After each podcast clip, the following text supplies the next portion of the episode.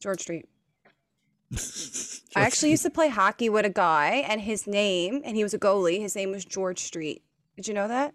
Is Swear to God, Bonavista? he's from Bay Roberts. Oh, No, he's from Bay Roberts. Yeah, I haven't seen him since like high school, but that was his legitimate name, George Sick. Street. Coolest guy in the world, and he was a goalie. How cool it is makes that? me makes me Well- interested to see what his middle name was. That's I actually the perfect intro for the episode we're about to do. The guy we got coming on, undoubtedly familiar with George Street. He's undoubtedly familiar with Southern Ontario. That's home to two of our biggest fan bases at DSC. Uh, We got the voice of the Marlies, uh, Mr. Todd Crocker, coming on the show. Uh, blessed to have him. Uh, none of that happens, of course, guys, without uh, the sponsorship of uh, PHG Sports, also out of Southern Ontario. So PHG Sports, uh, oh, that's where the pros sign, www.phgsports.com. But anyway, that's not what you're here to listen to. You want to hear the stories from from Crock himself. So it's titter tatter. Let's get at her.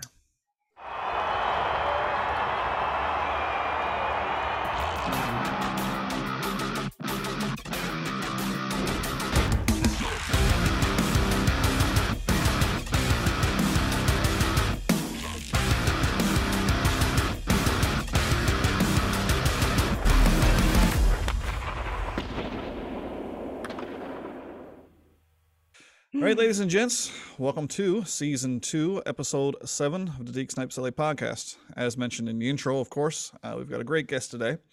Uh, native son of Hamilton, Ontario. Uh, self-described, uh, started off in a, in a, a soul-sucking job in radio, but uh, worked his way into uh, working for his the hometown Tiger Cats. Actually, and I'm I'm actually interested to hear a little bit more about that a little bit later but uh, he was the director of operations for the Hamilton Tiger Cats. Um, but more importantly, what we've got him here to talk about, he's uh, he's worked uh, in some one way, shape, or form uh, covering AHL hockey for over 23 years. He's the voice of your Toronto Marlies, Mr. Todd Crocker. Welcome to the show, Todd. Uh, pleasure to be Welcome. here. Uh, yeah, it's, I think the I think the greatest part about something like this, and and really one of the great parts about the whole pandemic has been the ability to do things like this that have become just kind of like it's okay. Before you used to Mhm. kind of say, "Well, we're going to get talk to some guy halfway across the world, but we can't use the video because it looks like this." But Yeah. now it's just like, hey, this is the way it should look, you know. So it feels Yep. great. We're connecting uh, better in the hockey world because of it. Yeah, well, I mean, this, goes. this is what TSN looks like now. When you turn on TSN, this is what you get, right? Yeah. You get a Yeah. couple of Not guys in studio, and uh, everyone else is sitting Yeah. at home uh, drinking bevies and uh, and wearing not wearing pants generally. Fancy shirts and shorts. Yeah.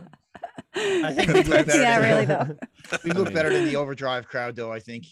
Yeah, I think I do always have to check though when you say things like that. It's like, no, I, I Wait. kept them on. I kept them on Yeah. this. I, this- I must have stepped it up a, a notch here. So that's good. We're honored. We are honored. Yeah, absolutely. So Yeah, I guess we'll, definitely. we'll we'll lean in by uh by letting you tell a little bit, giving us a little bit more detail into your career and how you ended up with uh, with the Marlies.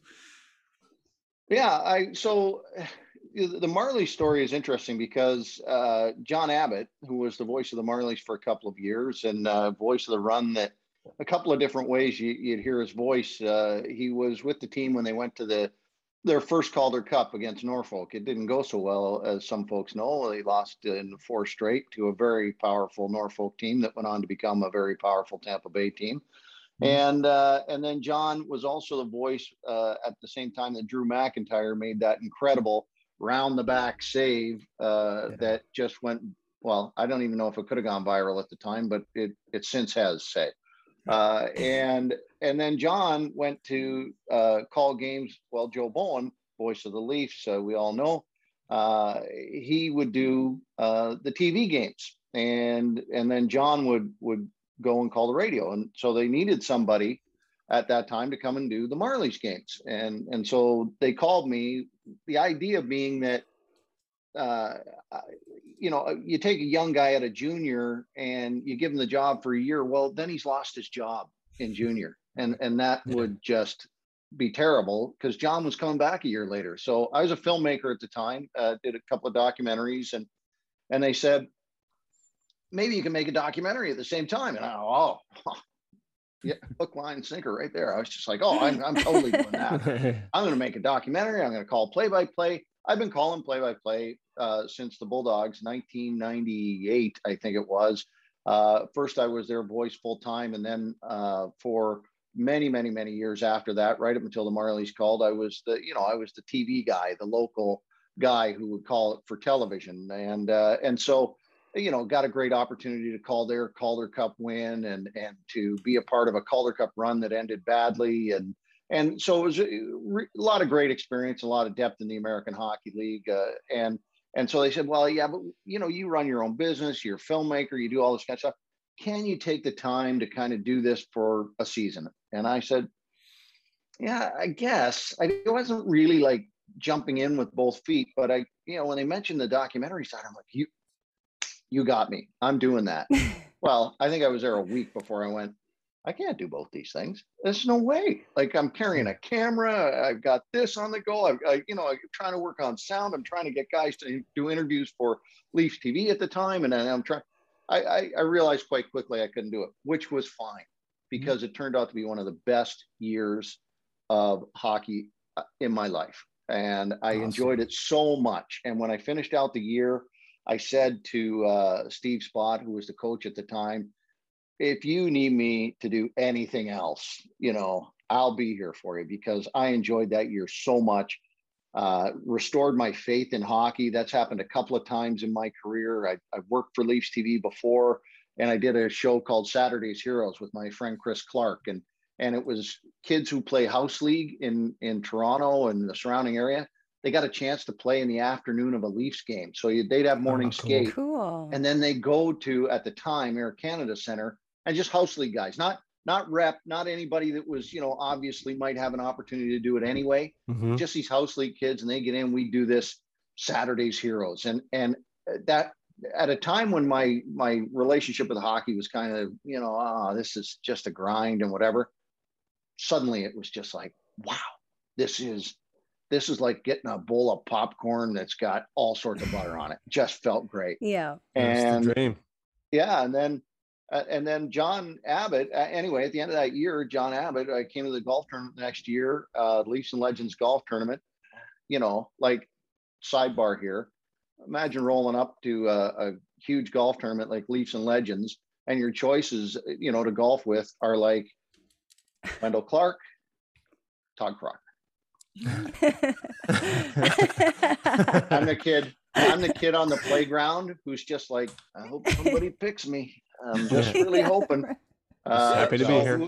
whoever paid the lead for that golf tournament got me. Now they got a lot of hockey stories out of it, but nonetheless, uh, I yeah. felt like I definitely had to give them something. And they, they, John got the call to go to Vancouver and, and be their voice uh, full time. And uh, and uh, the guy who ran Leafs TV at the time, Aaron LaFontaine, uh, said to me, hey, you you want to keep doing the Marlies gang? And I took three seconds to answer, and and I've been here ever since. So now they can't get rid of me. Excellent. yeah. I've dug Don't myself in, you know, like all sorts of places where I've just plugged in all over the place. So, I know things. yes, that's yeah. exactly yeah. Todd, go back a few years. Was that a lifelong dream of yours to be a play-by-play announcer?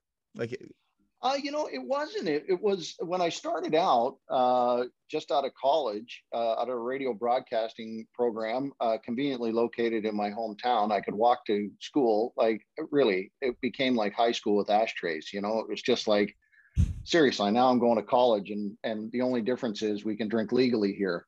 And it was just like, uh, I, I I don't even know. I it, and it wasn't the greatest, you know, I think some people talk about college and it wasn't the greatest experience of my life. But when I left, I wanted to be Johnny Fever. I wanted to be a DJ. I wanted to be, but radio had hmm. changed so significantly at the time.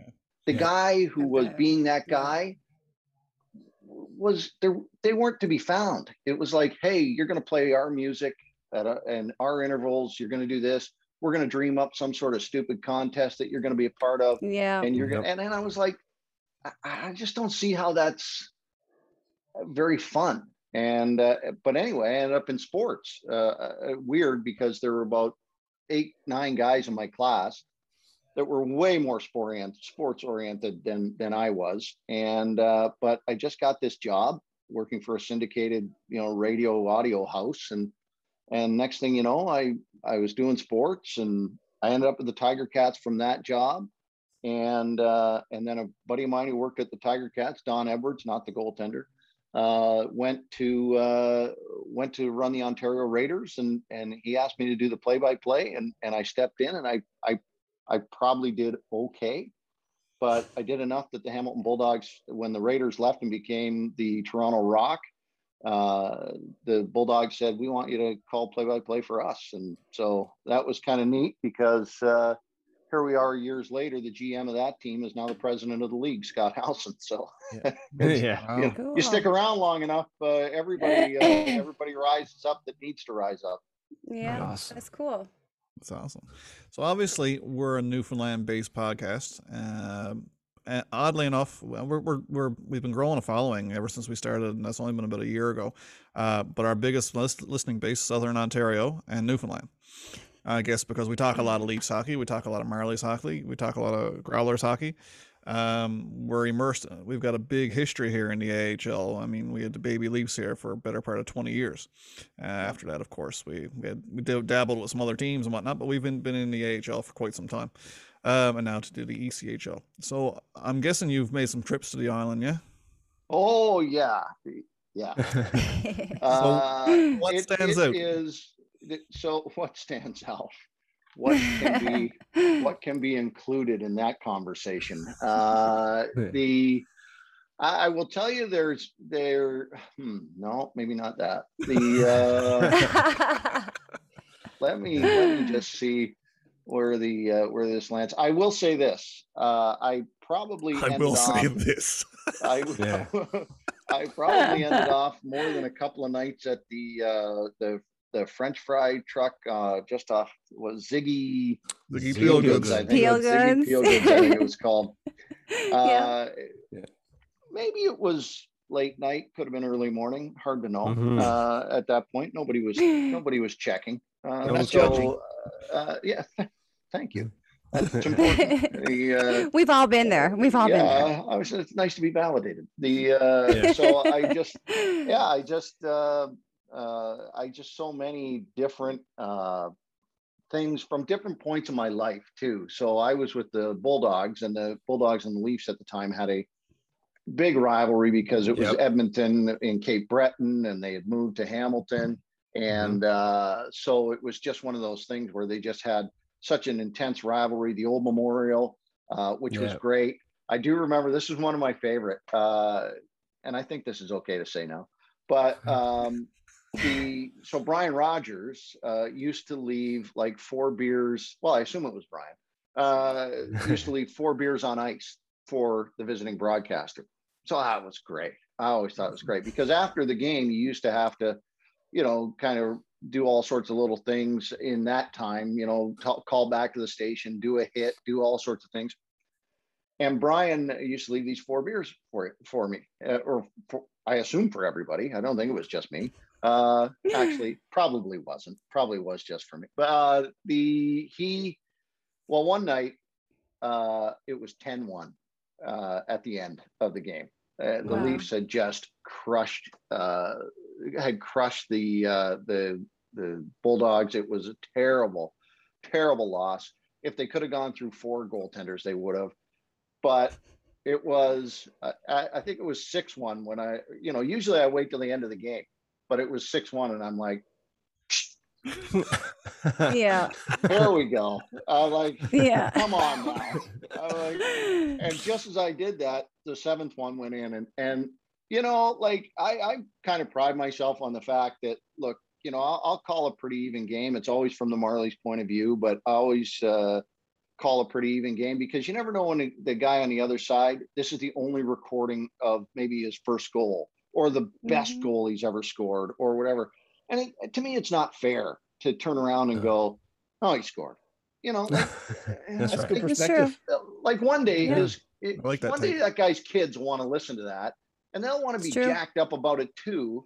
And you know I, I just i just don't think you can short somebody uh, a, a goal because they don't happen that often for a lot of people. So uh, but that night whoever scored those final three goals they got short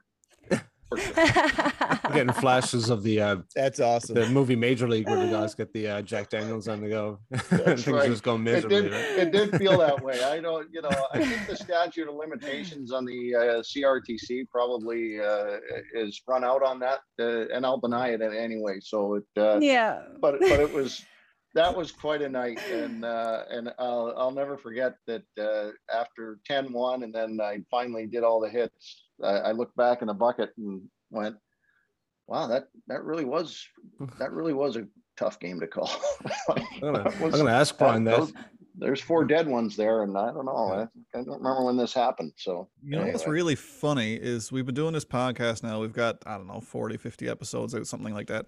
And as big a personality as Brian Rogers is locally, I don't know if we've ever mentioned him in the podcast. No. oh Try- my goodness Yeah, should and, be and- and that's amazing. I just honest beat to him. goodness, one of my favorite guys of all time. Uh, he he had such a he belonged where he belonged, and and and 100%. I know that I know that um, of course he would have loved to have called the Leafs or the Canadiens or or called any any NHL situation. As you know, a lot of people feel that same same tug in our league, uh, and and at some point it kind of starts to slide by you, and you know that's okay. But Brian to me was the voice of St. John's Maple Leafs. oh, yes. Whatever happened after that, St. whatever. John's hockey in but general. he just Yeah. was the voice that was just like flesh and the leather lobster. You know, it was Yeah. just like oh, I loved it. I loved it. Yeah. Oh, Uh, he was my first experience growing up and listening to a lot of announcers over the years. He was my first experience of an announcer being a pure another homer for his for the home team. And I, Yeah. I've got to learn that Joe Bowen has all is also in the same category. Is that a- that must be a difficult task, um, separating your job from the from your passion or or or from the team. You know what I mean? Uh, I, you know, the thing about um, the, the thing about that is uh, there's there's obviously those folks that are are kind of I'm not sure Joe quite falls. I mean, he's obviously a Leafs fan, and and, and Mm. I guess all all of us are. But uh, but I think uh, you know I think Joe, uh, of course, you know, steps hard on on Leafs goals, like hey, let's go, you know, like uh, holy Mackinaw, all that kind of stuff, and that's and and I I think it's legendary. It is, yeah. I just I, I just think that there's a little bit of a difference between being a, a homer and calling it from the Leafs point of view. And and I like to think I kind of fall into that category where I call it from the Marlies point of view. Um, so uh, to me, that often means, you know, even when the Marlies are on defense, I'm mentioning defensive plays. Uh, you can't ignore what's really happening in the hockey game. And I don't think Joe. I think Joe calls opposing goals uh, the same way. In Yeah. fact, I, I I'm just trying to think if I didn't hear that from him first somewhere uh, yeah? to do that. Uh, I I might be wrong, but I uh, I just think that uh, yeah, actually it was Paul Hendrick who told me that. Um, you know that some kid is just going to hear this and and yeah. you better give them their due. So yeah. Yeah, great point. I love Well, that. thing I wanted to ask you about next. Uh, you talked about uh, you talked about being a film filmmaker and uh, and being into that business and being passionate about it. Um, you must have watched All or Nothing, Amazon documentary. I did. Yeah. Now, as a guy who's both into the filmmaking as well as connected to the team and knowing the struggles and and and what the what the players go to, I I can't imagine a better person to comment on how you think the guys sitting in that room were affected by the documentary happening them around them. Well, there's a funny thing that happens when you uh, allow somebody into that circle of uh, trust. I don't want to get Frank the Tank here on you, like we're in the trust tree. Uh, but uh, I just, uh, I just think that there's, um, I think that once it starts to happen uh, and you start to, you start to not see them.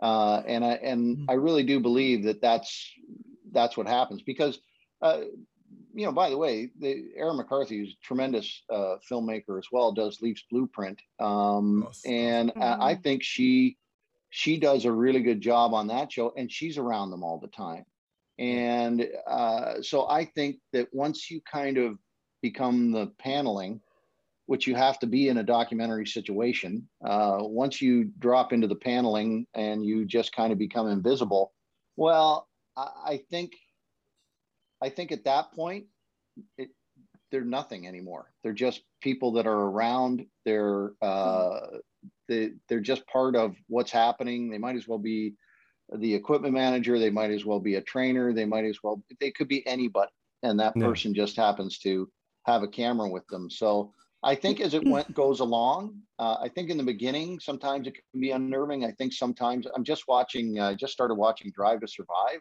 uh, because Christian Rubens is a big F1 fan, and he got me onto this F1. Well, I've never watched F1 in my life. Uh, and so I started watching this Drive to Survive. And it's funny because all the young drivers just take it as this is what's happening. And one of the older drivers just keeps looking around like, do we have to have that camera here? and I'm well, you know, so I, I think the young guys get it. You know, I think they really Maybe, do. yeah. That's Probably true. more exposed to it as well. Yeah, They're sure. probably I way more exposed to the media. Yeah, you just assume Yeah. the camera's on you, I guess. You know Yeah, you got like- characters like like Joe blueprints. Thornton. You got characters like Joe Thornton last year. I'm sure he plays up for the camera. Oh Yeah. yeah, right. He Yeah, he feeds off loves it. that. Yeah, Yeah. and why and why wouldn't you? I mean, you know, Joe has an outsized personality, uh, and it it it can rule a situation, uh, and I I think that sometimes that's great. Uh, I I think sometimes you know uh, you'd like to see it, it take a back seat, but you can't you can't. It's just the, you got to take everything that comes with it. Uh, we all know Yeah. people in our lives that are like that. They walk into a room, they light Yeah. up the room, and for an hour they hold you captive, and uh, and then you know all of a sudden you're like, oh, I I kind of am tired. You know, like I just Yeah. somebody else needs to talk to this guy. You know, well I go get a drink. Yeah. I've always said that about Joe Thornton, though. I feel like he's very like exhausting. Well, energy. yeah, and I don't know because I don't know Joe. Uh, No. you know, I, but I not in a bad way. Not in a bad way, though. Like, but Yeah, he he just seems didn't- like he has a ton of energy, and you can certainly go. see that in in the documentary. You can really see that, right? Yeah, yeah, and I and I and I think it's important to remember that you know editing plays a key role in in those kinds Oh, of yeah. things too. It Yeah. uh, the story Yeah. doesn't happen on on you know when you're a filmmaker, the story doesn't happen on the on the camera. It happens in the editing room. Uh, you know, we That's did true. a I did a documentary about uh, street performers, buskers, and uh, Oh.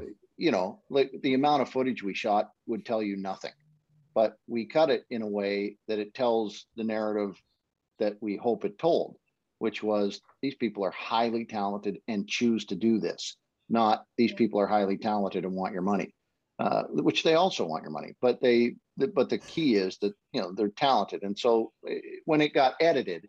Uh, the way it did chronologically uh, in their case, which wouldn't have been my first choice, but tha- I get it. I get how they do that. So, and why you do it, uh, because you can edit it as you go along, as opposed to, you Hmm. know, kind of getting there and saying, well, what kind of storyline developed? What happened here? Who's this and who's, you know, Right. kind of like this person? So uh, I get it, but wouldn't be, I don't think it'd be anybody's first choice to just chronologically uh, document what happens, you know, without the context of uh, of relationships.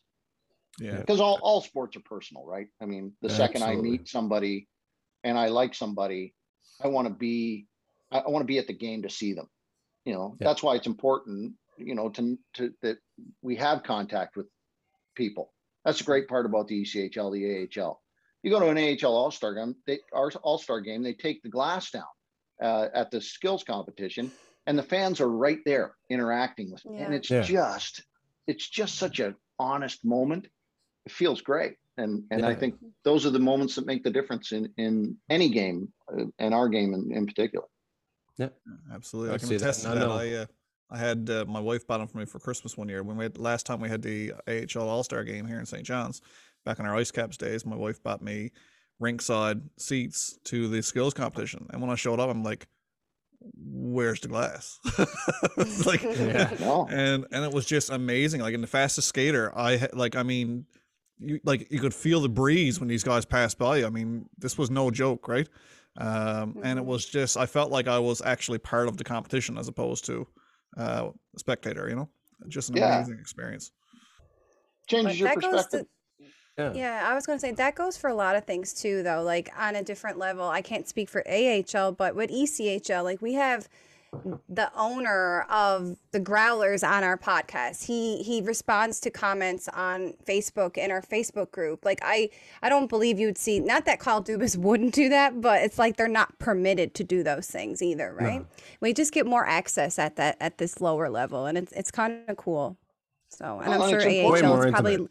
Yeah, it is way more. And I'm sure like AHL is probably a little bit more relaxed, obviously, than the NHL. Probably not as relaxed as the ECHL, but it's just, yeah, it, it's it's cool and it's intimate. I like that. That's what I like for my Especially kids. for us up. As like- Newfoundlanders. Yeah. I even found with the baby Leafs here, it was really hard to get access to things. I was a kid, I couldn't get in anywhere. But I find with the Hmm. growlers, I mean, you can get kids into a Oh lot of things. God. It's, uh, Yeah. it's uh, a lot of stuff in the Growlers Academy, hockey school, and stuff like that. I'm going to get my kids into. And yeah, I'm, I'm glad I have that level of hockey here, and I'll save the the big Me ones for when I fly away. But I mean, Yeah. I'd like to fly away a little bit more, but you know, maybe soon. I know. Get off the island for a little while. That old COVID. Yeah. we'll blame it Oh, on that, hey? Yeah, I was just, I, I was just saying the other day that's become a it's become a catch for everybody. I, we were in Chicago uh, last week and and uh, I was at a fr- French fry truck. There's a theme here, uh, Yeah. and I I was at a French fry truck and uh, it was taking a little long. And the guy says, the guy says to me, he says, taking a little longer, you know, COVID. And I'm like, oh yes, the supply chain from the potatoes to the fryer to me, all COVID related. right? COVID. Yeah. Oh my goodness. So Todd, it's Um, game day. Todd- yes, go what, ahead, what Paddy. does what does preparation look like for you in, in your role? Well, you know, that's interesting because it, it- that I get that question a lot because uh, I think people might think that I I spend most of game day, uh, you know, immersed uh, in my secret lair, uh, handing Hmm. out uh, assignments to henchmen and stuff like that. But I I'm just uh, I, I find that I I need to. Have a decompression kind of day. So a lot of the information that that I use, it I get before then. I need to get into a game with a clear mind uh, and and not be cluttered uh, because the way I the way I call play, I, I rely on on a color guy uh, at home, and um, that was Bob McGill for a long time, and and Bob never had a problem talking, so it was always real good between us. Um, because I, I I believe the the role of play by play is to call play. Uh, it's to notice things and use words that describe perfectly what is happening on the ice, and then it is up to the color guy then to tell you what happened away from the puck and why things happened. He's the why, I'm the what, and and Mhm. I, I find sometimes now that people try to cross that bridge uh, a lot, and I think it's Mhm. uh, something that happens in, in the early part of play-by-play uh, people, their careers, is they try to insert their own either opinion or thoughts on what happened on a play. But you don't watch the game like that as a play, or you shouldn't. I don't think. Well, I don't know. Maybe you can. Uh, I can't. Uh, but because I watch the game, you know, like I'm doing this right the whole Mhm. time Mhm. uh, I'm only watching a certain segment of what's going on, and uh, you know the the colored person is watching it from out here, you know, pulled back, seeing everything, and I just don't. To me, I don't get how you can then comment on what happened. Uh, I have to do it on the road, but I, I stay away from it.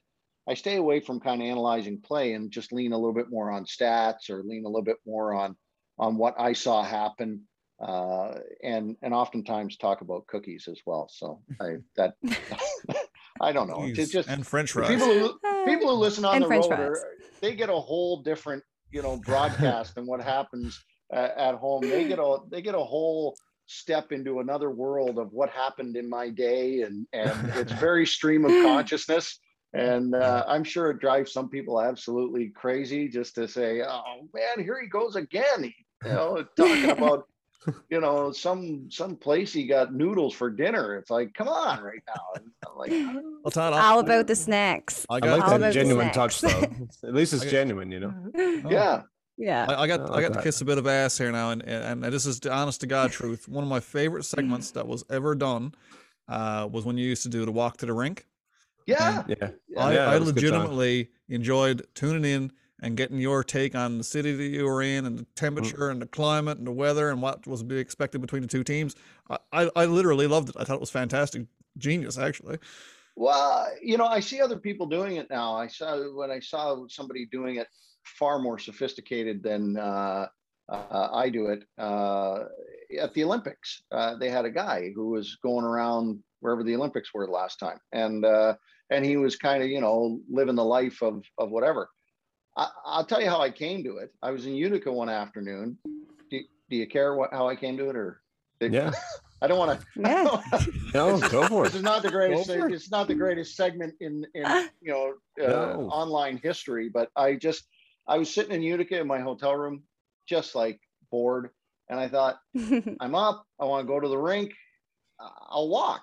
And I walked from the hotel to the rink, and I decided with this new uh, Facebook Live thing, I was going to try it. It was no big deal. Now, you know, nowadays you have to go through 44 meetings before you could ever get something like that approved. But I just Mhm. started going and started talking about what I got from the bartender the night previous.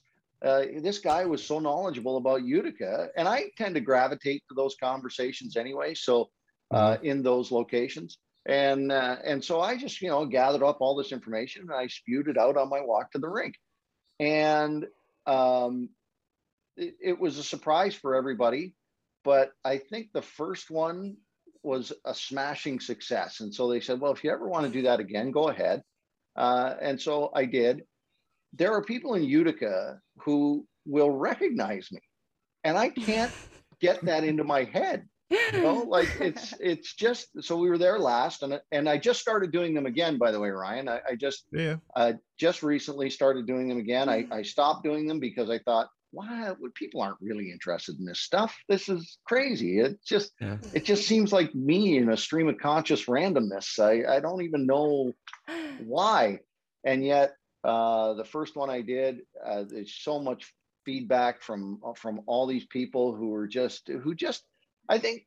Well, I don't know. You you'd be able to tell me better, but they just love seeing where the team is and knowing a little bit about what the rink looks like, what the town looks like, what Yep. the team is experiencing. Um, you know, and and so I'm going to keep doing them this year, or, or get back to doing them this year. Yeah. I'm glad to hear it. I enjoy it. I've always enjoyed it. It's thanks. It's, it's that personal touch. It's it's the same Mhm. reason people watch podcasts. Trust me. Exactly. I don't. I can't understand why we have a, a, a subscriber in South in South Australia. I'll never fully understand. Whoever you are, thanks for listening or watching. We always make whatever. we always make it a point to thank that one. Yeah, but like I don't I don't really get it. I don't understand. I don't get it. So, you know, we've got people who actually subscribe to our channel and watch these things or listen to these Yep. things regularly. And I, you know, I'm I'm a, I'm a stats nerd in hockey as well as I am in podcasting. I watch the numbers and the graphs and who's listening at what points mm-hmm. and then what, what their average watch time duration might be. And and I just find it fascinating because I don't really find us that fascinating. These guys are just people who I've been friends with for a long time, and we we shoot the shit about all levels of hockey and all topics in between. But people, Hobby's getting out of control. Yeah. But it's honest. But it's Yeah, Yeah, honest. exactly. That makes a big difference. I And it's and you know what? We always try to make it a point to talk about the alternative views because you can hop on Facebook and see any old crappy view you want a million times over. We'd like to Yeah. get a little bit more into it. There's more to it than that, and that's uh that's why I keep doing it. Just keeps Well, me interested in more that, sides. that and to show off the Christmas tree. Yeah. Uh, that- hey, well, that's not that's my Beautiful wife's work, That's not mine. yeah, that's not that's she not does a good job handiwork. every year, man. That's Chad, I can show it off. Credit.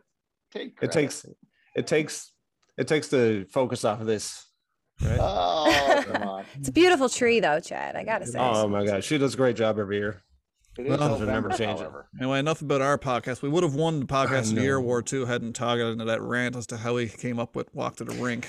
Thanks, Todd. I know. I know. Of all things, you, you're Oh just my right on the edge, right there. Now, Yeah, it's you're with gonna Dallas, to he stand can on the podium getting a silver medal. Did Dallas Eakins do some of those too?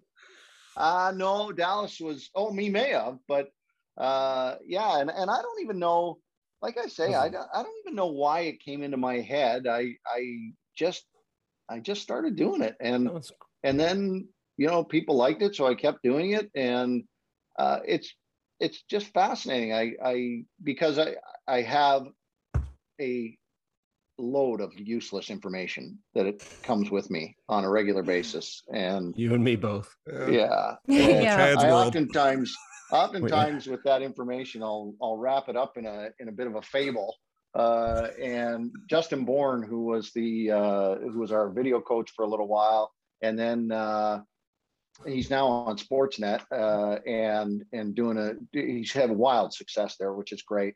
But I was mm-hmm. always able to kind of tell him a story, you know, that had enough fact in it, and then right to the you know right to a thing where he'd be like, "Oh yeah, oh oh, hey, is that true?" Absolutely not. And he just be like, "Come on." oh was my god. hour. God. Yeah. Yeah. hour later. A full hour. It's like what at what part did you start lying? yeah. well, that's what he that's what he often says. He says I, I've come to a point here where I have a lot of facts and information, but I'm not quite confident to repeat them. Mm, And and that's Makes fair. sense. That's fair. yeah, Yep. it's entertaining. Todd, do you have a favorite call during your Marlies career? Oh, there. Well, Let's yeah, exclude I mean, the there's- championship. There's yeah, I was just gonna say there's gotta be one obvious one. Hey. yeah, there, yeah, that is the that is the one obvious one. Uh, it was um, though uh, interestingly enough, the the that season for me or that postseason was filled with a, a well, not filled, but there were a couple of calls that I I felt like I nailed it. You know, like I failed. Uh, like I just was. Oh, I captured that. I uh, and there's some I blew uh, because I've done that many times. So uh, and and you don't know it, or, or maybe you do, but uh, but like I know it. Like the other night, Josh Ho-Sang scored a goal, beautiful highlight reel Yeah. uh, goal, incredible. And what I meant to say was Josh Josh Ho-Sang or something. Now see, I now screwed it up, and and even in retelling it, I couldn't get it right. You had one Uh, but I wanted to Brock. say- you had one job. I wanted to say sensational, but instead I was just like, what happened there? I went off into this. He sings it into the net, and this happened, and it's sensational. I'm like, that was not what I was hoping to do. But uh, the uh, but the uh, the call that I I really uh, look back on oftentimes and think, oh, I nailed that one was when Freddie Gauthier scored uh, in uh, overtime against uh, Syracuse. I think it was game two uh, of the second round, and gave the Marlies the win in the second game. It was like you know, a goal for the big man, fee five phenomenal. And uh, I, Ah, cool. I remember. yeah, it didn't come to me until the moment I said it, and after I said it, I was, I was, even then, I was kind of like, did that make sense? You know, and I I actually I remember looking at Bob after, after I called it and he won and the whole deal, and I looked over and, and Bob's grinning ear to ear. He's just like, oh, you nailed it, and I'm like, Great. uh, it is, but it's not fee five phenomenal. What is it? What are you know, like, what is the, you know? Fee As a- fi fo fum. I mean, Yeah, that was pretty good though. Yeah, Especially so as- I- at the spur of the moment to come That up with rolls. that. That's that's Yeah, talent. rolls perfectly. and then Miro Aaltonen had one in overtime against Lehigh Valley, and uh, and it was like Miro the hero, and it was just uh, you know just moments like that that you you kind of think uh, yeah I think back you know the other one I can remember from very early on the first year T.J. Brennan had started for uh, really in a positive manner he had a hat trick in his first game and a hat trick I think in his third or fourth game Third game. and on the on the second hat trick, uh, on the third goal, I, I called him three J Brennan, and and I thought, how did that not stick? You know, like it just like how did that not continue to be a thing?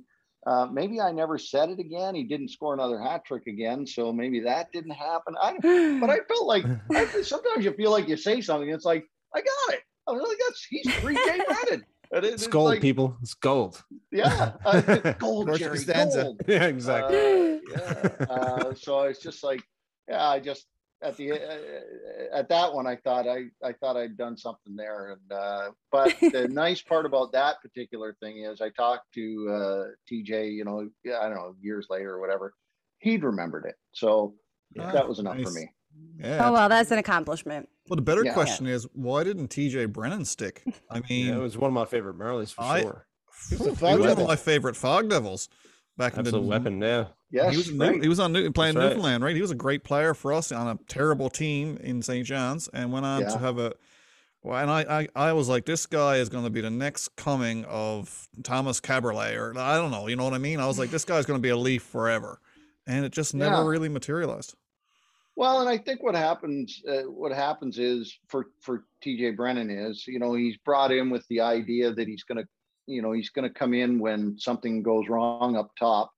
Um, so he thinks, you know, he, he's he's there to kind of be that seventh, eighth guy. Uh, but he's he's what did Greg Moore called somebody this the other day, Joey Dusak, an offenseman.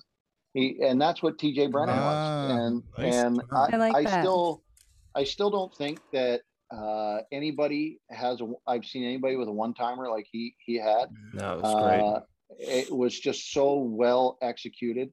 Uh, but you know, you you got to, you know, he went to teams and were on teams that skated fast, very Mhm. fast, and to keep up in that situation, you, you know, you had to you had to find that gear uh, and or find a way around it.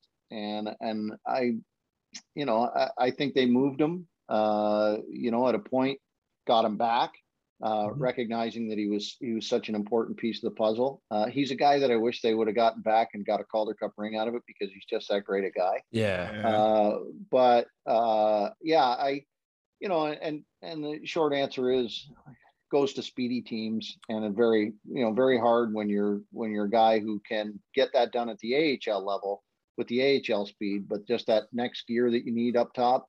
Maybe it wasn't there. Uh, Maybe the, the the room wasn't there to pull the one timer. Uh, you know, there, there's lots of guys who are in the next pay grade Mhm. that uh, you know made that decision and uh, they they didn't see something that they needed to see, and and those two things might have been it.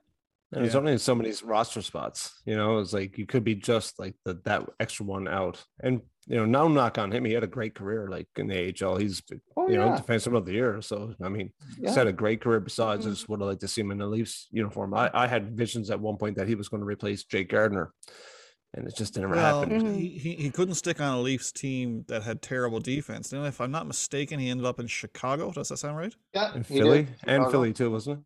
Yeah, Chicago Yeah, first. I yeah, and then yeah, he- that's where he ended up. Uh, that's where he finished out in the AHL, and now he's over in. Uh, I want to say with Red Bull in uh, uh, Austria, I think. Yeah, somewhere over there. Cool. I think so. He always reminded me of John Slaney. John Slaney, Yes. one of the best best AHL defensemen of all time. Yeah. Never really got that break on a team, whether whether it was with Washington, had a stint with Pittsburgh. I think he was in the True. Phoenix organization at the end. Yeah. Never really got that that break. I always compare TJ Brennan because he was so dynamic. When he came in here, because I, I can recall, I don't think I missed a game at the Fog Devils in three years. He came in as a walk on. He did. Yeah, He did. he was. He did not have that big name, but I can remember in that first year, or in, in the uh, preseason, he really made a name for himself, and he was on a top pairing, very quick on a pretty bad Fog Devils team, but you knew there was some promise there. Oh, Yeah. Mm. I, and truly, uh, for me, is just one of my most favorite Marlies of all time. I just, me too. Uh, I just have great respect for him as a person. Uh, I I could talk to him for hours, uh, and he would, you know, and he would reciprocate. Uh, and his family is just really incredible group. And Oh, great to hear. and and when you you know there there's guys that you know things happen to that you're kind of like oh well that happens and then there's guys that you want to see have success and and you know i I- look you know he didn't play for free so you know No. in my in my books he got you know he, he got paid and he he had success and that Yeah. to me is you know oftentimes we measure success about what happens at the nhl level but you made a career he's made a career out of hockey What he did exactly. if anybody wants Yeah. to offer me a job in hockey in Austria, Yeah. Switzerland, I mean, come on, Yeah. I'm there. Yeah. Like, Sign that's- me up. yeah. Yeah, Yeah. I mean, Uh, that's the year- thing that everyone thinks that NHL is uh, nothing.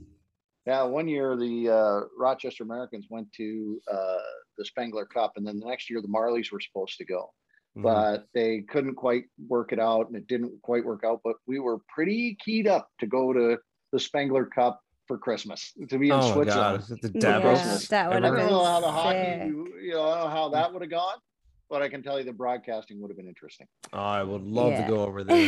too. handful of beers again. Yeah, Yeah, it's true. tradition. Too funny. I've been Yeah, at the Worlds in Sweden, and you know, watching hockey in Europe. Um, I love watching hockey in Canada, but watching it in Europe, Sweden versus Finland in the semis. Yeah, Uh, there was probably more fights in the stands uh, between the Swedes and the Finns No versus way. what was on the ice. I had never seen anything like it in my life. It was amazing. Wow. Uh, you'll you'll never find in North America that was hopping like it was in, in Stockholm that night. is that right? Yeah, Oh, it was yeah. amazing. Yeah. Wow. I- Wow. like, and that, you know, that just strikes me as not that Finns aren't tough; they certainly are, but uh, it just seems like such a anti-Swedish thing. It just seems like Mhm. they'd be, you know, no, no, it's okay, you go, we'll go. You know, they're they're so accommodating Yeah. as Yeah. a people. I just uh, so much, so much joy that uh, they have for just very simple things. You, I'd be curious to see how the fight Uh, works out. And you know, know, what? Right? Kn- You, know what? You think Newfoundlanders like to drink? you haven't Oh, seen yeah? nothing until you've seen two of those teams against each other. And uh, most of the guys are passed out outside the arena after the game. They, it was I love it. They just can't handle it like us, Paddy. right true. Yeah. Yeah. But uh, uh, that's one of the reasons why I love watching Spengler because the place is absolutely on wheels, Yeah, it's flags, rocking. and Yeah. paint. I'm like, I wish that was here. I wish that was us. Yes. We're trying to get go for the growlers. We'll try to get that going sooner or later. yeah yeah i i and and i love you know the one thing i i really do miss there's cities you miss uh, uh, that you know no longer have teams and and i gotta i gotta say you know uh, at the top of the list is st john's it's just like it just it's one of those places where immediately i i feel like i belong there you know and and it Mm. just I don't know what it is about it. Uh, I don't know, you know, because there's only like five Crockers in the phone book and phone book. Uh, good few in here. Hamilton, uh, but there's like a thousand of them out there. Oh yeah. Like I got to be related to one of those people. Like, oh, uh, you know, definitely. yeah. Well, the best hockey shop Like, in what are the town is chan- about Crockers. The What's that? Sportscraft. Oh, So the best hockey shop ever, like since I can remember is a family that I know, and uh, they're own. It's owned by Crockers. Best hockey shop in town. Mhm. And didn't So I mean, didn't Chris success. Crocker from Conception Bay play for the Peter Rowe Pete's He did. junior hockey? I'm pretty sure. I think you're right. Yeah. Yeah. Yeah. The only Crocker I really ever talked to out there was Bob Crocker. He used to take uh, I know. uh, I know. Bob. photos for the Of course you uh, for the Leafs, and it was just like one of those one of those days. He's like, "Hey, I took this picture, and and I really thought you know you, you might like it." And oh, that's a neat picture. That's great. And we were kind of talking, and he says, "Oh, Bob Crocker," and I, I'm like, "Hi, Bob." Todd Crocker, and he goes, "Oh, hi, hi," like like it was no big deal. But I'm like, I No. just don't meet too many guys my last name. So He's a real estate agent now. yeah. Oh, really? Yeah. Oh, wow, Wow. wow. Okay. We're coming Yeah. full circle here now. I like it. Talk Yeah, about, right. talk about beer and herd left. Yeah. but Yeah. what it's all about, we though. ever- You're That's what you're in it's all about, Newfoundland now, Todd. Yeah. Yeah. Yeah. Quick Everybody crackle knows everybody. Especially if he knows Paddy. Yeah. Yeah. Well, let's. Uh, I, It's I, too funny. I got something I, I've been dying to ask you about because um, we had Joe Bowen on the podcast. He was uh, he's been on twice now. Actually, Joe was a friend of the show, which is fantastic because he doesn't he doesn't do a lot of podcasts, but uh, or any really. But uh, one thing we asked Joe about at the beginning of this, this season uh, when he was on with us, we asked him about Josh Ho-Sang and uh, his projection on. I if- literally have that wrote here, Yeah. like to Well, ask about bad. Josh Ho-Sang. Too bad. It's my question. You go Uh, ahead. No, I, I asked Joe, you know, if what what he thought his chances of were Josh actually making the team at a camp, and and Joe said unless he has absolutely a mind blowing camp, zero chance of him making the team out of camp. He said that being said, he's going to have a chance if he takes the deal to uh, to play with the Marlies and play on a really really good line and really show what he's got and more importantly, show management what kind of person he is. So i I mean, you've been around around Josh now enough to, I'm assuming, comment on all of that. And I'd love to hear what you got to say about Josh as a person, a player, the whole shooting match. Because we're loving the highlights. Oh, we are. Yeah, yeah. Uh, let me let me start here because I think it's more important. I always think it's more important to find out who the person is. Mhm. Uh, and Yep. uh, to me, I watched a lot of Josh Ho-Sang, uh, just like everyone else, uh, and and saw brilliance uh, at times. And and as he, you know, rightly points out, lots of times where Josh Ho-Sang wasn't invested in the game uh, at all, and you know nobody was going to tell him how to play the game. He was going to play it his way. Uh, that's not the case this year. So, so let me back that up. Uh, I meet him for the first time, and I I like people that aren't you know the carbon copy. You know, we're doing this, we're doing that. I, I, I enjoy those those people in our game, uh, and there's there's there's not enough of them. Uh, but Josh is one of those people that I just love to talk to because he's got a real sense of who he is. Uh, He's got a maturity now beyond his years because he did go through, uh, you know, kind of a, a, an, a situation where he had to learn for himself uh, how to be uh, a better hockey player and better person. He's done all that, Mhm. uh, and and he's just he he has a joy in, in how he's playing. He, there's no pressure on him anymore. He doesn't feel it Yep. he, he doesn't feel like he wants to be that the end result is the NHL. If it happens, fine, that's great. And I can identify with that because, you know, and, and I admire that at, at a guy Josh's age because I came to that late too. It was kind of like at a certain point, you're like, I just enjoy the heck out of this. And if the NHL calls one day, well, great, that's great. But really, I I just really love this gig. So, you know, I think for him, he really enjoys what's happening now. He's not going to live three months into the future. Uh, it's not possible anyway, but a lot of players do regardless. Uh, Yeah. A lot of people do regardless, right? You know, how many times do you find yourself saying, oh, gee, when I, you know, if I can just get past these two weeks, then I'll have, but today's the day. This Yep. is today. Yeah. Today's your opportunity. And that's how he, that's how he's kind of approaching it. And I really respect him for that. Josh Ho-Sang the player. I, I don't know if, if you want to talk about, really hard to talk about in terms of most improved player for a guy that was already pretty improved. Um, Mhm. but I, I wouldn't say you know there's lots of guys who who stepped up here, but Josh to me goes from a guy who I'd seen previous years being an uneven player to stepping in and being an even player. Just being a guy who understands that. Now, does he still get caught sometimes? You know, trying to dipsy doodle around in in you know 120 feet from the other net? Yeah, sometimes he does, but you're gonna have to accept that because he's a completely uh, talented, elite level talent player that is going to do something at the other end when he has the puck that not a lot of other players can do. Yeah. Uh, so, you know, you, there's we don't talk about that with a lot of other players because they're not Josh Ho-Sang, right? So, Josh to me is a player that is happy where he is. Will will he be a guy that the Leafs bring along if they have a, a, a run in the spring? I think so. Mhm. I, I- Excellent. I- I can't come up with a reason why they wouldn't. I, well, uh, Josh, I don't know if Josh is some kind of uh, hockey wizard as well, because any any night the, the, the Leafs lose, cue up the Josh Ho-Sang highlight reel goal. It's like clockwork. Like, might as well Every turn on the Marlies feed now. Listen to Crock. It's taking so long. That's fascinating. Yeah, Yeah. that might- I, I never noticed it before, but oh, it's Mm. clockwork. yeah, Yeah. I like. I love it. I love it. I I'm just uh, I'm just enjoying it. I said to him, uh, I said to him at the at the outset of the season, uh, you know, Josh, I'm really excited to have you here. I said because I don't, you know, do this job the way a lot of people do this job, and I say a lot of silly and goofy things, and I think you and I will complement each other just fine. And and he uh, he kind of laughed, and and and now he's now he's stuck with me. So. Uh, Excellent. Well, it's too bad Robertson got hurt too early because I was like, I was really ramped up to watch a lot of that this year. And Yeah. uh, him and Yeah, Mustang me together, too. it just looked like it was like early magic, and you knew it was going to be.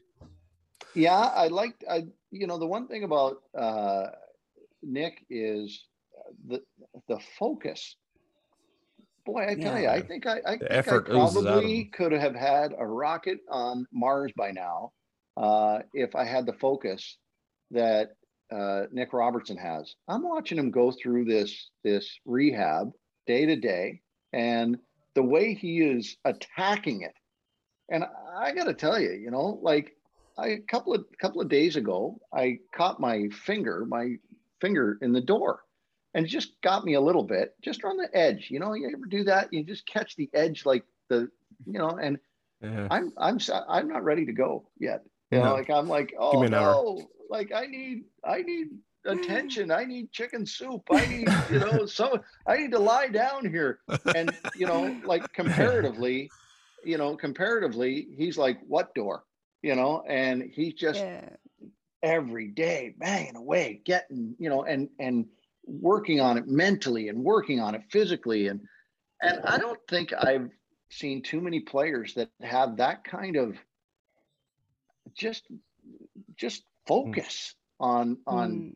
on the game and on their Yeah. game on how to fit in with the other game with the game and i i really yeah i was i sorry to see him get injured absolutely because i just i'm just so curious about what he can Oh, do man. Yeah. So- You And it in seems that he just yeah, he just keeps getting like these unfortunate and injuries Oh, yeah. too, right? And yeah And he's and he's Um, right there. He's right there yes, for roster spot. yeah. Is But he Haley um in your opinion? I was gonna say, in your opinion, do you think he's? Cl- I don't. I haven't like checked on him like in a while. Is he somewhat close to returning or? no he's uh No. he's st- he's still in a cast he's weeks weeks weeks weeks away yeah, Yeah. like like Not i till would at say least After after Christmas. Christmas, After sometime. yeah All-Star i think break? that's what we're talking about uh Yeah. oh no Yeah. before then Okay. uh, Before for sure but uh i think it was eight to ten weeks hmm uh Yeah. they said and it's been four i think so Yeah. Wow, that's two it. more weeks Oh my probably with god. the cast. So he's got two more weeks probably with the cast, I think. I I don't know where we're at actually with that. So anyway, but Yeah. and then that comes off, and then you've got a whole bunch of rehab. Now there would have been lots of times in the past where people would just say, "Okay, give it a week, you're back on the ice, and away you go." But that's not how the Leafs work. Uh, No. they- That's a sh- that's a short term investment. yeah, they are so good uh, about how to rehab an injury uh, that I think there's lots of times where a guy, you know, even even myself, I find myself saying, you know, "Ah, isn't that guy ready yet? Like, what what's stopping that guy from playing? Come on, and and what's stopping uh, that guy from playing is science, and and you know, Mhm. like I failed science I, a couple times, so Me too. And Me they, uh, too. yeah, I'm like, And it they was got one of the best medical facilities in the league, and I think that attracts a lot of players that are uh, having those issues. Like Tyler Ennis came in Mhm. and fixed up his hips a bit, and Yeah, uh, hopefully, with Nick Robertson, it's just in good hands, and this wouldn't be lasting nagging things. And I don't think it Mhm. will be. He's young and he's resilient. oh yeah, yeah, He's too good to keep down. And yeah. he's It'll a be it'll be curious. He's a back big to piece Robertson for, for, a second. I, I recall back in the preseason, uh, Hayley Wickenheiser making the comment, and I don't know if this is her Mm. exact words in regards to he's got to learn to tone it down a little bit. Which is Yeah, she hard said something like that. I, I- that's a hard message for him to accept, uh, and then to accept it and then do something about it, because he is like it's hard to change the person. Any thoughts on that? Like, is his Yeah, focus I- going to be a detriment? Yeah, I do, Paddy. I, I have a, a real clear thought on it, and and that's that. I think people focused on the wrong phrase that she said. Uh, I think she said, you know, he's got to learn to dial it back, uh, and I think that was the phrase that everybody kind of jumped on and said, yeah, he's got to learn to dial it back. And, and what I think got lost in it was he has to learn to play within the flow of the game. And that is truly what Nick Robertson is going to have to do. He, he doesn't have to junior the thing, which is Yeah. I can take this all on my own shoulders and I can go down the Mhm. well, it doesn't work that way at this level. It doesn't work that way at the next level. Nobody, well, one Yeah. Can do it all himself, but you know, uh, you you need you need to know that there is a lot of danger points out there for you to have success in this league So use it. Play within the flow of what the game is offering you. And and I think that was the message for Nick was don't get ahead of the game. Don't get ahead of your line mates. Don't get ahead. Don't try to do things that aren't there to do simply because you think you can do it and you can get it done and you alone. There's other guys on the ice, other guys on the team. Yeah. Use every tool at your disposal. And I and I think that was what Hayley's message really was uh, in that, that but it kind of got lost in that dial it back. And I- and I thought Yeah. I, I get where people might think that because when you meet him, you talk to him, he's intensity in 10 cities. He's just like, wow. Uh, but I never heard that before. Yeah. I like that. uh, he he is just one of these guys that just he's going 100 miles an hour after his uh, after his dream, and you got to appreciate it.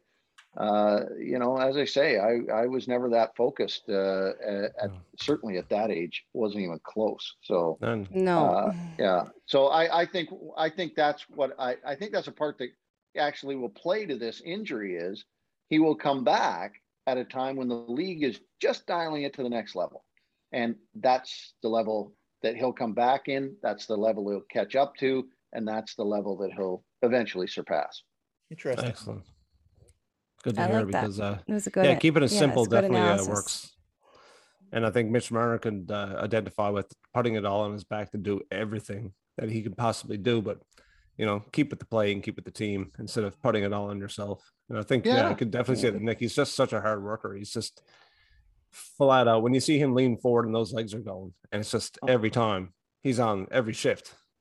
yeah It's just Yeah. great, I think- and, um, It's a joy to watch. it's- yeah it is it is absolutely there's there's obviously there's obviously a future there Yep.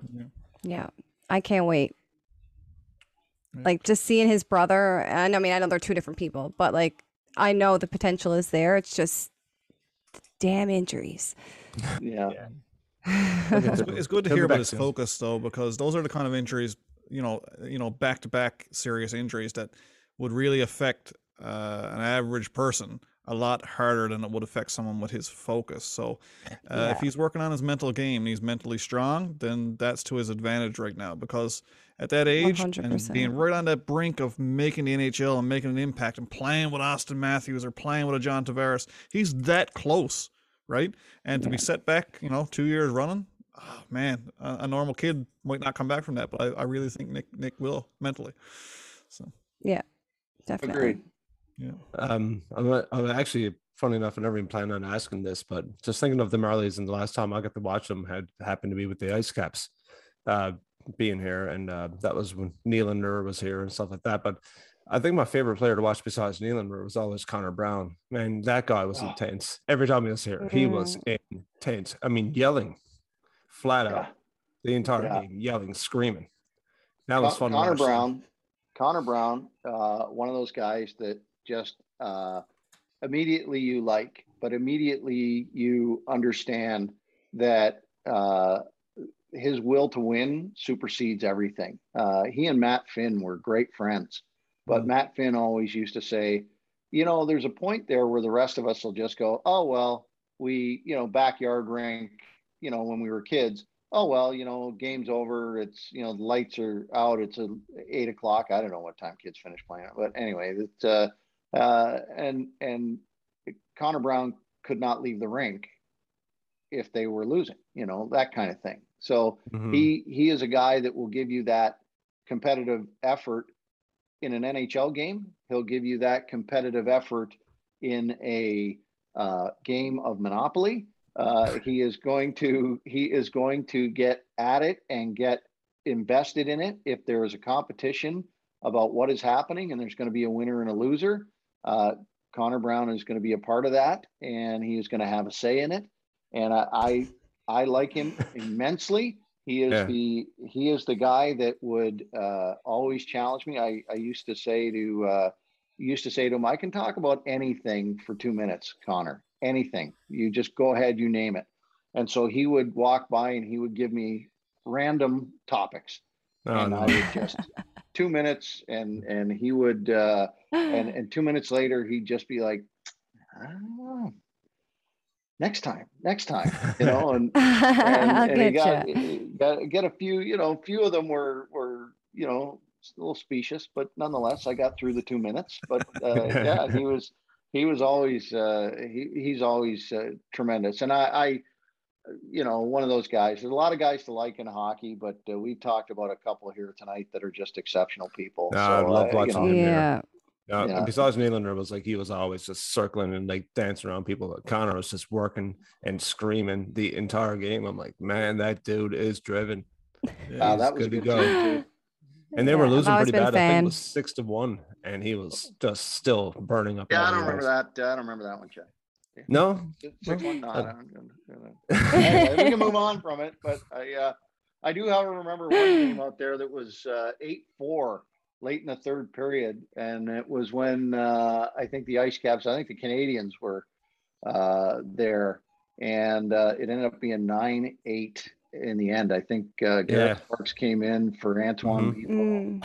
Yep. And uh, I think Josh Leivo maybe with the overtime winner. I'm not sure. I don't remember that, but I remember uh, that game. I was there.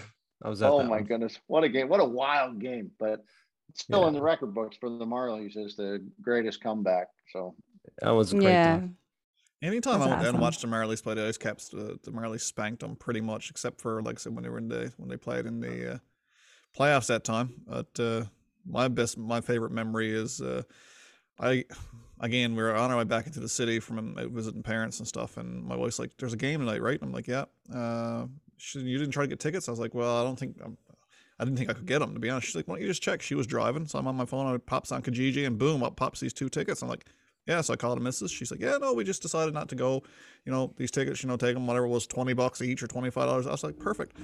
When we get to the rink, I'm like, or when we pick up the tickets, I'm like, like the, the numbers were really low. Like it was like row one. I was like, mm, this- something's up here. So anyway, when we get, I, we walk down and I'm literally sitting right next to the glass, uh, to the, to the door by the box there where, uh, where the goalies are letting, letting the guys in and out on the bench. And, you know, during warm-ups, uh, friggin' uh, Trevor Moore was eyeing my nachos, and you know what I mean. Like I was right there, you know, during the game that during that game. Uh, Travis Dermott dumped the puck in, or was dumping the puck in, and it was the rounded glass, and the glass actually broke and landed in my lap. like, it was oh, one of remember those that. games, right? I uh, I really, I really, that's probably my favorite game that I've been to, and I've been to several Leafs games, but that was my favorite. I, f- I felt part of the action, you know, just on a whim. But I was wondering, so what did that damn Todd Crocker say about that glass landing on my lap? Uh, oh, but uh, but yeah, no, we've had we've had some great uh, great teams and and uh, great Marlies teams to watch, and that that Calder Cup team. I mean, uh, Mhm. you, you've, we've touched on them a lot here already. I mean, most of those guys have gone on to to big jobs with bigger clubs and in, in, in up in the show and whatnot. players, yeah. Yeah, and some more have gone back to play in the KHL and you, whatever it might be. But Yeah. just an Yeah. absolutely amazing team to watch. Amazing. yeah, Yeah, it was, it it was was. a pretty special run more than anything. Uh, I, you know, and and some of the guys that you probably uh, you think to yourself, oh yeah, and uh, they're the and guys. You know that uh, at the time, Trevor Moore, uh, Adam Brooks, Mason Marchment were all and guys. They were like the team has this person and They the they also guys, yeah. have this Mhm. and uh and yet those and guys are all in the nhl right That's brooks right. is with Mhm. vegas Marchment is with florida moore with uh, doing the really Kings. good in Florida. so that line which really kind of gelled together in that playoff uh was it's kind of neat to see them have the success that they had i i thought it was great and i you know the other thing i i often think of uh, when i think of that is uh just you know after i get about you know 70 things deep is that because Free Captain had the option to come back and didn't. He just said, "Well, you know, I'm done with the AHL. I don't want to get in."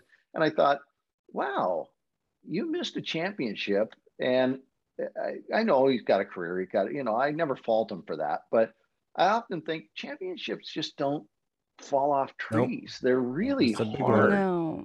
And when Dermott and and Johnsson came back, they were so invested. It changed everything, and it was just such a it was such a, a- an incredible run to be a part of. Uh, I remember in the last game or this game six, maybe John Bartlett, who was the original voice of the Marlies, uh, came into the booth and he's like, you know, you, you're going to get to call one. You're going to get to call one here. It's going to be great. And I'm like, I, I suddenly felt the weight of you know all the years of of the Marlies and the years they came close in 2008 and mm-hmm. I wasn't even there uh, you know like uh, I had been calling them down the street for the opponent so uh, and then in in 2012 felt the weight of that and John Abbott getting a chance to call a championship but it didn't work out and then in 2013 14 when they played Texas and and uh, Texas they talk about St. John's memories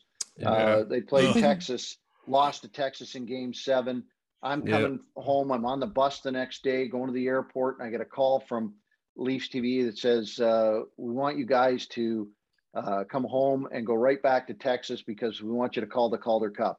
And it was like, "Oh, great," you know, so subdued because none of us wanted to. You know, we felt horrible, uh, and yet we called it and I said to uh, Paul Hendrick, who was there at the time too, I said to Henny, I said, you know, you're gonna you're gonna think you were going back to Texas. You just spent a week there or whatever. That's fine. You know what that's like. But when we go to St. John's, you're gonna see a different thing altogether, and you're gonna appreciate that you went because you know they were all kind of like season's over. It's over. It just feels wrong to be doing this and he you know he would count that probably as one of his uh, great memories in, in sport to be uh, calling a Calder Cup like that.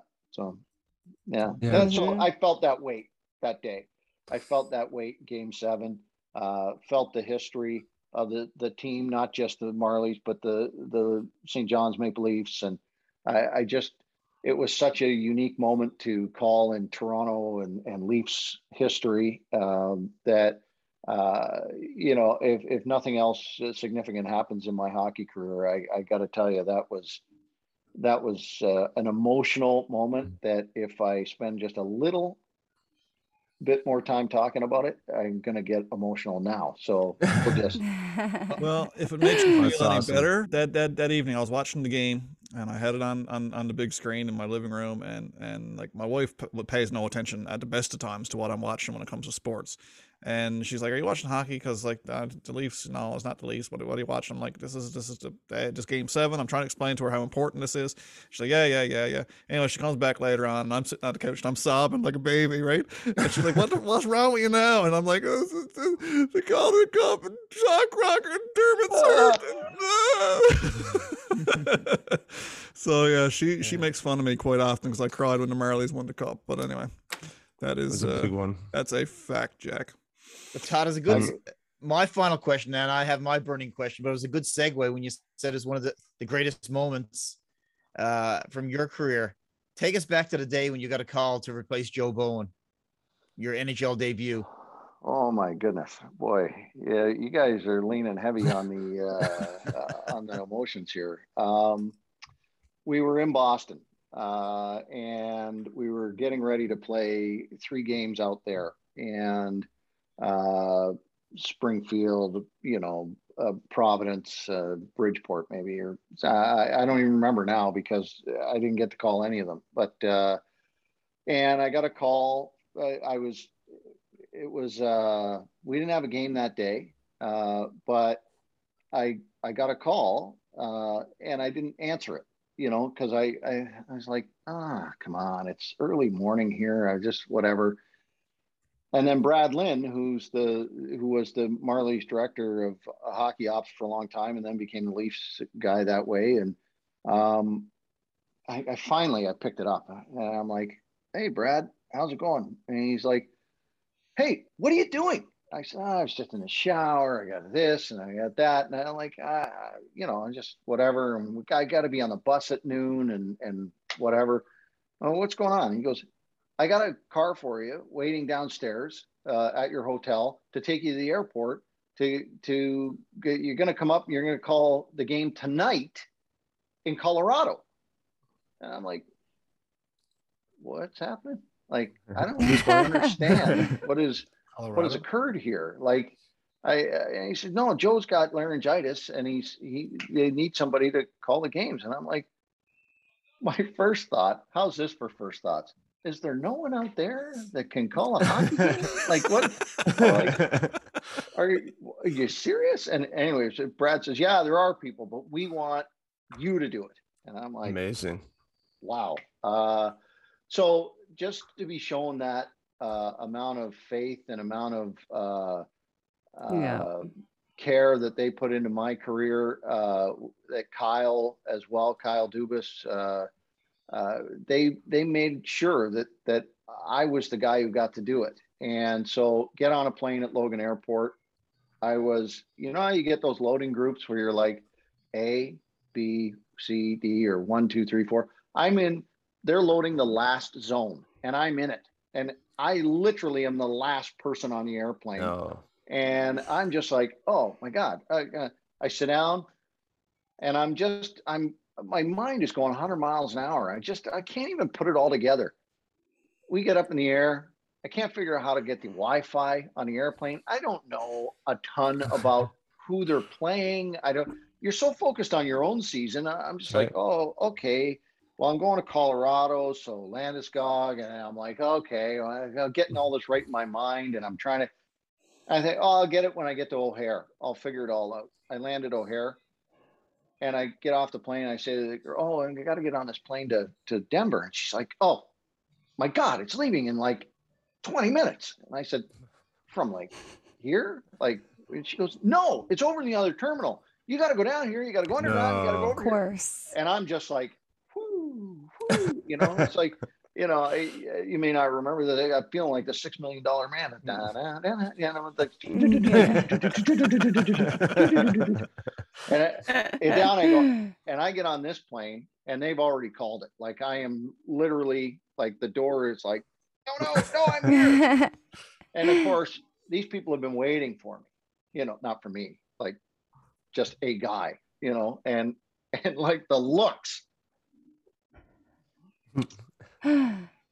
really. And, and I'm just all I want to say to them is, I'm going to call my first NHL game. right? Give me a break. can't you be a little happy for me? I get down- Yes. I get down to my seat, a middle seat, and I'm like, oh no.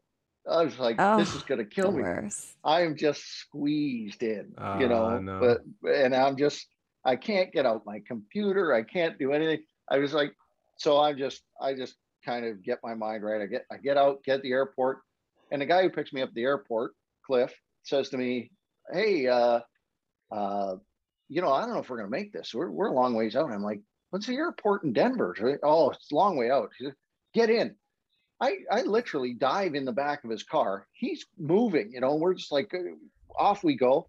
I'm getting changed in the back of the car. I'm like, oh, try what's this look like? And he, he's like looking in the rear mirror. He says, oh, look, you know, uh, I'm like, oh, okay, great. I hop out of the car. Brad Lynn's there, takes a video of it. Um, and he's like, hey, welcome to the NHL. And I'm like, ah, uh, uh, surprised I'm here, you know, and, and go in the building. And the guys, the pregame skate's already going. And I my heart is going a million miles miles an hour, almost better because I didn't have time to think about anything, you know, or look at a lineup. Um, and I, I go up and I get up there and I, I think I'm just going to take a look at this. So I get the paper and I'm like, okay, okay, okay. Dan, uh, so one of the guys comes in visiting Ray. He's like, hey man, uh, you know, welcome, great, good luck. I'm like, yeah, oh, good. I really want to have a conversation with you, but you know, like I got yeah, go away. and he, Yeah. he's like, yeah, no, it's great. So he he leaves. In comes Kyle. You know, Kyle Dubas. Hey, come on, yeah, we gotta get a picture. And I'm like, yes, we do. Yes, it's awesome. And I'm I'm freaking out, but I'm also freaking out. Uh, and and then uh, anyway, and then Ralphie, who was just awesome. Like I I don't know. I don't think he I don't think he spoke. I don't think he spoke more in a broadcast than he did that night, uh, helping me out. And he was just amazing. And and Joe too. Like I mean, you know, like I, you know, you don't want to be Wally Pipp. I don't know if you know who that is, but you know, Wally Pipp is the guy who was on first, who played first base for the Yankees before Lou Gehrig went on a, uh, you know, however many Iron Man run that he went yeah. on. Uh, Wally Pipp was the guy who said, "I don't feel well today," and then Lou Gehrig took his job and never gave it back. And Yeah. you know, nobody in broadcasting wants to be Wally Pipp. Uh, so you know, like, uh, and I would never like Joe is just such an incredible legend, a spectacular individual. I, I that he was just so generous, uh, and not feeling well. Like he's got laryngitis, the worst. Uh, and he's he, but you know, he said, "Look, you know, here's what you do. These, this is my hotel. You know, it's all set up already. You know, for on the road for the next stop." And he, he was just, and then uh, you know, uh, online could have said nothing, could have said absolutely zero, uh, but instead was so kind, and uh, that stood out to me. Uh, but calling a game, calling that game, and finishing it Mark Masters, you know, I got uh, put me on TSN, and I'm like, no way. and and then after it, the paper, and then Cappy scored as the first goal I ever called. You know, uh, Kasperi Kapanen scored. I was like, yeah, uh, I, am just amazed. I was like, I know that guy. You know, like now, now I That's know one of the your most of them, but but you know, like he's he's got the heart of a Marley. This guy, like I just know him. You know, and so it felt great that he was the guy that uh, Amazing. that that kind of was that goal and then uh and then that that ended and and um i'm always amazed at how fast it moves like so that ends it goes we're finished and then i go to take so when you travel on the road in the american hockey league you bring all your equipment mixer board computer all these different things that you bring with you. So Mhm. i go to take the mixer board. Well in the nhl it's there. Like they provide it. And i'm like do i? And i looked at the guy who was the engineer the operator. I'm like do i you want me to take that downstairs or do i have a case here for that and he's like this is ours. And i'm like oh. Oh, oh. Like Auston Cool. Matthews I've- carrying his own bag. i've heard about this you know? Oh my goodness. Off i go. I go downstairs. We do some sort of thing. It's all happening so fast. Go back to the hotel room. Got to be up at four o'clock in the morning to go to uh, vegas the next uh, next stop.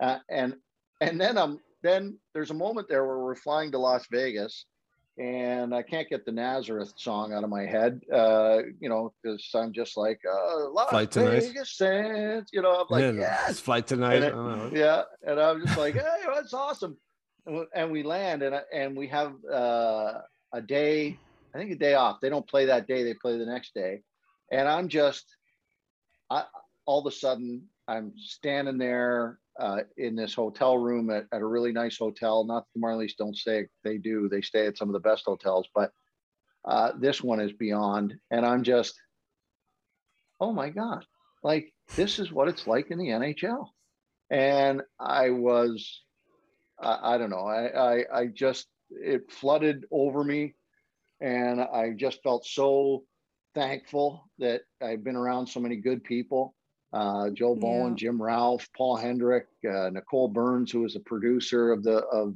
their stuff on the road. That kept me kind of even keeled throughout those, you know, four games, and uh, I, I uh, the one thing I always wondered about in my career is, you know, was I ever good enough to Hmm. call a game in the NHL? Was I ever good enough to do it? Uh, or was it just, you know, the time just didn't suit me doing it? Uh, the times just didn't happen. And so Mhm. now I know I can do it. Uh, Yeah. and I, and I could have done it. It just, the timing was wrong for me Yeah, you did do in, in my career. So, uh, Mhm. uh, those four games that let me know that, and I, I feel pretty good about it. Yeah. Yeah. yeah. Yeah, That's well, I- Amazing. I, I watched Great them all, little journey that was. uh, I watched them all, and you killed it. I, I- in my opinion, what the f- what do I know about broadcasting? But I was like, again, uh, my wife walks by and I'm watching this game. She's like, what, "What's what's what, what's down? Why are you so excited?" I'm like, "It's Todd Crocker. He's plays. He's calling the games to go after Maryland." She's like, "She's like, you're an idiot." And, you it's, a know- beautiful, it's a beautiful story. I- Yeah. yeah. yeah. Ryan crying again. crying again. Crying, Yeah. right? I, I, I, I got to tell you though, I know that was a long answer to a short question, but uh, I, I just really, no, I. I just so thankful for for some of the guys I that uh, that stepped in there and, and made that happen. Kyle and Brad and and you know the support Mm-hmm. of the people I just mentioned and and and the Marlies themselves who who turned around and just didn't skip a beat and and you know didn't make me feel like I, will tell you what I, I know you don't have a uh, unlimited amount of time here but uh but i getting back was almost weirder than going because uh i called the game in st louis which was wild um and uh, you know like there's some that you're just like wow you know like vegas was a spectacle incredible just amazing uh, Arizona was was just such an odd experience to call a game in a place like that. That Mm. like this is the only ice for miles. Uh, but St. Mhm. Louis fabled, you know, like yeah. people that have called games for that franchise. Anyway, anyway, anyway. So awesome. that's uh, that's the well, the Marlies have a school day game the next day, and talk about you know guys wanting to keep their jobs. I'm so I don't know. I wouldn't say insecure, but I think I'm broadcaster insecure. You know, which is just like that's my job. You know, like uh, Yeah. so I leave snowstorm. Leafs don't get out uh, of the night before, but we get I think the last flight out of St. Louis, and it's snowstorm, and we fly, and I'm like, oh, don't just don't let this go, buddy Holly. You know, like I'm just like oh, yeah.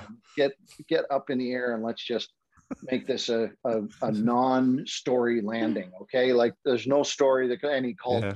games in the nhl and that and it's like oh. so i land They didn't win another until he found his body. so i get there literally at the same time i got there uh in like pregame skate stepped into the booth called that game. So i called the st louis game the night previous called this game uh school day game for the marlies the next morning. And you know like it wasn't until really a week later that i processed the whole thing and, and was just like uh Yeah. uh, just well even now I'm telling it i feel like i'm living it you know right in front of you Oh, here. So Sounds like you must have slept for like three days afterwards. Oh yeah, I, I was uh, wild. I was, uh, as I say, I called that game and and then driving home, I'm thinking about all the things that happened, Yeah. and then I got home, and of course everybody's pretty excited for you, and then you don't even know. Like I didn't even know in in Hamilton, it was a big story. It, Oh, it was was like somebody wrote in the paper about it, and then it was on some program, and then it was on the news, and then people were leaving me messages at home, and and I didn't even know. Like I just got back, and suddenly it was like, oh my God, we listened to you. God, and NHL gave it. I was like, where were you people? Like, what are you talking about? It was on the West Coast. It was late at night. You wouldn't be up. You know, it's like I don't know. It just was was pretty pretty spectacular moment. Uh, sound Uh, amazing. I bet. Will you Yeah. play yourself in the Hollywood movie? Uh, yeah, well, I'll be the right age if it happens now. But uh, you know, uh, if if we uh, if we really do the Hollywood uh, side of things, I, I think that there's probably some. Uh, you're gonna have to get Vince Vaughn. He's about my height, so uh, you know. So I think somebody's six four, but I think probably most people would classify me on a Will Ferrell basis. So you know, it'd be a little, little bit goofier than, than possibly that. So Well, my, my wife says, "That- that, is that the guy who looks like Charlie Sheen? I said, yes, that's Crocker. Yeah. Charlie Sheen. that's, that's what? What? Leslie said one day. She said, that guy, he looks just like Charlie Sheen. I'm like, really? I don't see Charlie Sheen. No, I geez, I well, thanks, Kylie. Gee, It's you know, uh, He's only yeah, Tom uh, Cruise. only Tom Cruise. Yes. I don't see. I I've never been able to. You know, when people Nah. say that about you, like uh, I don't know what you get, but I mean, like I get these things, and people say, "Oh, you know what? Uh, uh, you look like Frodo from The Hobbit." And it's like, you know, like uh, nobody says that, but I, I'm just, you know, I truly believe I look like Ed Sheeran. Just throwing it out there. Uh, Don't sing like him, but looks. Uh, well, you could sing with, Uh, with like him with auto tune, you know. I'll tell That's you, I was uh, I was harassed by an Australian man in Dublin who was calling me Sergio Garcia for like three hours at a pub. I was like, dude, you gotta leave me Oh. alone. I do see that now that you say it. yeah, do man, oh it. man, Yeah. that's Australian. had a- three had hours a- straight. we had a PR guy, uh, Stefano, who looked like uh, oh the tennis player Milo Milos uh, Raonic. Ra- Milos Raonic. Yeah, he he he really did look like him, but he was six eight. Like our guy was six eight, but you know somebody would be like, "Hey, are you the tennis player?" It's like, really? Like, Yeah, are there funny. tennis players that Yeah. big? I don't know. And so, anyway. Okay, it's I always- just googled who Sergio Garcia is, and he actually does kind of look like you, Chad. Yeah, well, you tell the Australian guy who wouldn't leave me alone. Well, like makes with a hat better. on and stuff. I've only ever been mistaken for the guy from the Pretty Fly for a White Guy music video with the hat on sideways. like, you know, like that guy. Oh, yeah, Yeah, yeah, that's yeah. me. I've been mistaken for that guy. oh my God, you're all. All right, guys, we can't we can't keep this going all night. I could, I No, guess, but we oh, can't. All My right. face Um, hurts. We've used and abused Todd more than uh, more than we probably should have. So uh, I think we'll we'll knock on the head there. But uh, really enjoyed your story about uh, the first game. That was definitely a highlight for man, this one. Awesome. No, thanks. Yeah, you I love Have some that. great stories, Dad. Yeah, you don't no, often uh, you don't uh, often get a chance to tell them, you know, because uh, you know the people you know in your life aren't really that interested in your life. You know, they they lived it. They were there. They're not- Fair enough. yeah, they're not they're not sitting back going, "Hey, could you tell that Yeah. again next Thursday too?" Like, oh my goodness, it was just so good over the meatloaf that we just had. Why don't we have meatloaf and you tell that story again? Again. Yeah. Good. No. No, Oh no, I gotta say, uh, no, it was great. Um, Yeah. So much. Well, anytime you want to tell a story, you can just call us. I will, I will, and and I I thank so much for having me on. I don't think I've had uh, this kind of fun on a podcast before. Just uh, just natural and honest uh, conversation. I, I appreciated it. That's the feedback Thank we've you been for getting. coming and that's, that's on. what we appreciate. Uh, we'll finish up with uh, basically. I mean, I've learned way more than I thought I was going to take away from this podcast. I, I well, I've Yeah. learned that Todd is probably the narrowest arteries in uh, in sports broadcasting. That's that's could that's key. true. Yeah, that's, It's a deep fried potato Yeah. addiction. yeah, pretty much. yeah, yeah. Todd Nothing also, wrong with that, though. Todd No. also referenced the phone book. So if anybody, any of you young listeners, are wondering what that is, Google What it. that You'll is, Google. Yep. Google will. They still exist somewhere. Yeah. He also mentioned henchmen. Uh, if you ever need henchmen, there, there, Todd. You know, you know where you know where to call. We're we're good to go at any time.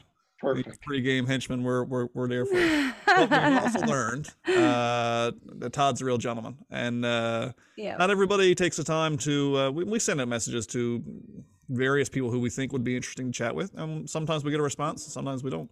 But only the best people respond, and uh, and we're really grateful you took the time to, to chat with a few podcasters who are just getting going, and uh, and we really enjoyed it. And you've uh, you've made a few friends here tonight. So uh, if you're ever back to the Rock again, you make sure to look us up, and we'll take care of you for sure. Yeah. Yeah, well, just you know, keep keep your food, you know, stocked. I, I don't mind. No a- problem. No problem with that. Don't mind No. coming in. Don't don't try and keep it healthy. It's not important to me. So you know. That's all right. No. I, I I do can- appreciate I do appreciate it and and it's uh you know what uh, I I just think it's I, I don't say yes to everybody either uh you know it's it there are lots of requests that come in and you know lots of people are just getting going and lots of people trying to but there's just something about this group that that has something special and and I just felt like I want to be a part of that so I Oh, appreciate thank I appreciate you you. reaching out and and I appreciate being on the really show. show. appreciate that.